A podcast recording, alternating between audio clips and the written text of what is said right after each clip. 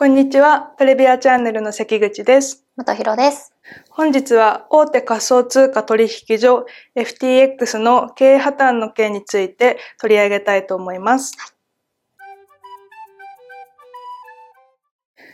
今ちょうどこのニュースが結構業界を騒がせてると思うんですけども。そうですね。うん。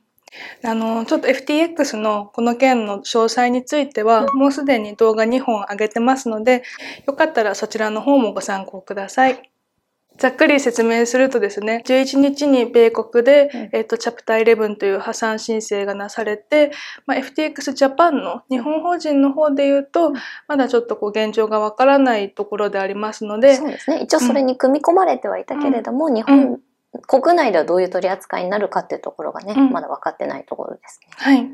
なので、まあ、引き続き、そちらの方は今後のニュースを追っていきましょうということで、はい。はい。で、まあ、取引をね、実際にされてた方も多くいらっしゃったかと思うんですけれども、うんまあ、こう、もし破産、FTX ジャパンの方も破産するってなった場合は、まあ、実際にこう、取引をしされていた方が気になるポイントっていうのは、まあ、2つあるかなと思ってて、1つは、まあ、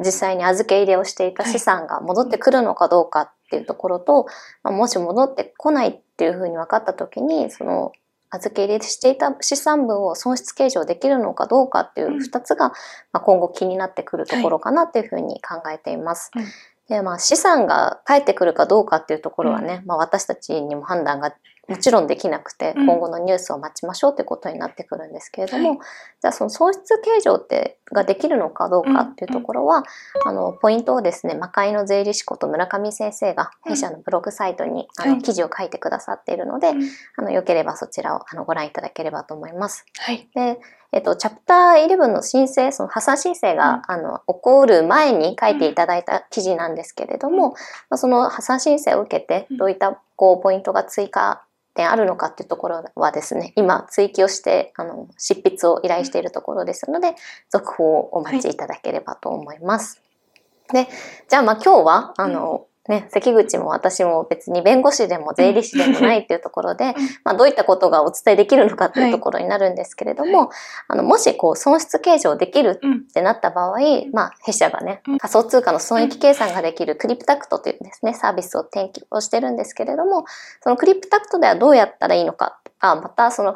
損失計上のポイントみたいなところをあの皆様にご紹介できればなというふうに思ってます。はい。で、えっと、損失計上のポイントうんが大きく分けると2つあるかなっていうふうに思っていて、1つ目はその損失額がいくら、税務上の損失額がいくらになるのかっていうところになります。はい。でこれ結論から言うと、うん仮想通貨の時価じゃなくて、うんご自身の母価を見に行くっていうところうんになります。はい。一番代表的なビットコインを事例にちょっとご紹介したいと思うんですけど、例えばこう、リコちゃんも私も同じ取引所に1枚ずつうん。ビットコイン預けてましたと。うんで、今回もう戻ってこなくなりました。うんっていうのが分かって、損失計上しますってなった場合って、実は全く同じ1枚を同じタイミングで失ったんだけど、うん人によって税務上の損失計上できる金額って変わってくるうん。ケースがあるってことなんですね。はい。で、どういうことかっていうと、まあ今、うんまあ現時点でだいたいビットコインって250万円弱ぐらいなんですけど、じゃあ仮に今同じタイミングで1枚失ったから2人とも250万円の損失かっていうと、そうではなくて、うん。これ母価を見に行くことになるんですね。うん。イメージ、まあ、100万円で買っ何か物を買って、すごく値上がりしてましたと。うん1000万円まで持ってるものの価値が上がってました。はいで、そのものを突然失ってしまいましたってなったら、人って結構1000万円のもの。を失ってしまっの前のたみたいな。価値を。そうだねっていうふうにか考えがちなんだけど、うん税務上のうん。あの損失計上って、うんいや、あなたいくら実際にこの資産に払いましたかっていうところを見に行くことになるので、結局100万円っていうのが損失うん。として認められる。1000万円じゃないっていうところが結構ポイントになるんですね。うん。なので、例えばリコちゃんが100万円の時にビットコイン1枚買いましたと。で、うんそれを取引所に預けてました。で、うん取り出せなくなっ、250万円になった時に取り出せなくなったってなったら、損失っていうのは100万円。で、だからこれ本当に買った時の金額にようん。って、うん。私が例えば150万円の時に買って、今250万円になってるだったら、う損失額って250万じゃなくて150万円。買った時の値そうだ段ですね。ね。っていうのんで、人によって結構変わってくるっていうのが、うんまあ、ポイントになるかなというふううんうんに一つ思ってます。はいなので、こう、実際に計算してみますってなった時に、自分の損失、うん計上できると思ってる金額が、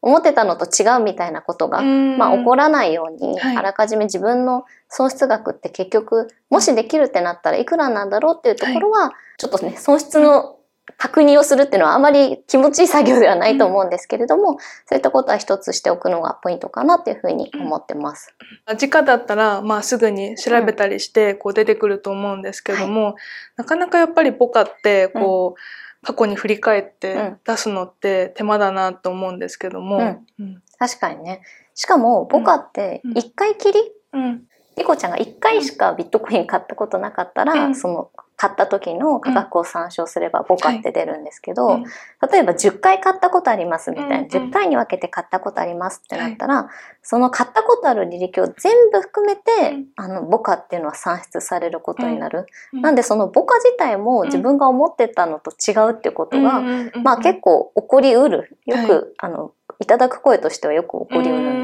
だよね。ね。なので、その、まあ、ちょっとこんな時になんですけど、うん。あの、弊社の仮想通貨の損益計算サービスをお使いいただくと、うん。取引履歴をアップしていただければ、うん。あの、コインごとにうん。ボカがいくらかっていうのが、あうん。の確認することができるので、はい。まあ、損失額を確認するのも含めてですね、ぜひ、あの、概要欄に貼っておきますので、ご覧いただければと思います。はい。ポイントの2つ目っていうのが、こう年内にうんあの損益を確認しておくっていうことが一つ重要になります。うんこれなぜかっていうと、い仮想通貨の損益ってうん今は損失繰越っていうのが基本できないよううなん仕様になってます。はい。それどういうことかっていうと、うん例えば2022年にまあ1000万円の損失が出ちゃいましたと。うんで、翌年2020年、さ2023年。も取引を続けていて、23年は3000万円とか、例えば利益が出ましたってなったら、その人個人からすると、2年通算すると、うん。えっ、と、2000万円の利益っていう風になると思うんだけど、税務上は、あの、そういう風になってなくて、うん年度単位で区切らなきゃいけないのね。はい。なんで、2022年は1000万円の損失でした。23年は3000万円の利益出ましたってなったら、じゃああなた23年にはうん3000万円分の、あの、所得に対して、税金払ってくださいねっていう風になっちゃう。この1000万円をぶつけることができないっていう、うん今は残念ながらそういう仕様にはい。仮想通貨のところはなってます。はい。なので、この損失っていうのは、この年にしか、まあ、ある意味でまあ活用できないっっていうところがあるので、じゃあこの損失っていうのが出てしまうってなったら、それを生かす、あの、術がないかっていうことは、年内に必ず確認しておく必要があります。で、じゃあその損失生かすって、まあどういうことなのっていうのがあると思うんですけど、はい。まあ、例えば昔から結構取引をしている方とかだったら、あの、各コインの、えっと、ボカって今の市場の価格よりすごい低い可能性とかもあって、そうすると一旦今持ってる、あの、仮想通貨を売ることでうん。利益が出ることになると思うんですけうど、その利益と損失っていうのは同じ年度内だったらうん。ぶつけることが、合算することができる。なので、こっちで損1 1000万円損が出ちゃったってなってたら、どこかでその利益が出るようなうん。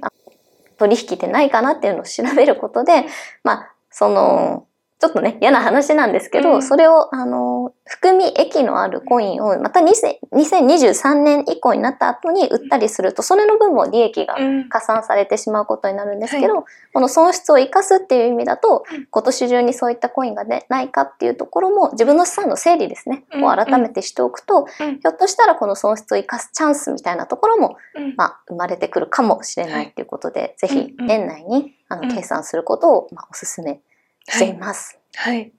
もう2022年今年ももう残りわずかで。そうですね。このね、1ヶ月11半という月中旬にね、まあうんこういったことがまあ起きてしまったんですけれども、まあ、あのね、損失見るってあまり気気分はいい良くはないと思うんですけれども、はい。あの改めてそういったことがないかっていうことはチェックしてみてはいかがでしょうかってことで。はい。あの、今日、まあ大事なポイントを2点お伝えさせていただいたんですけども、はい、まあ損失計上を実際にできるのかどうかっていうのもですね、ちょっと今後のニュースにかかってくると思いますので。そうですね。まあそのタイミングとかも含めてね。うんうん、そうですね。はい、なので、まあ引き続き、まあニュースをチェックしてみて、で、まあ何か皇族法ですとかありましたら、私たちの方でも、こう、引き続き配信とか行ってきますので、またチェックしていただければなと思います。はい。はい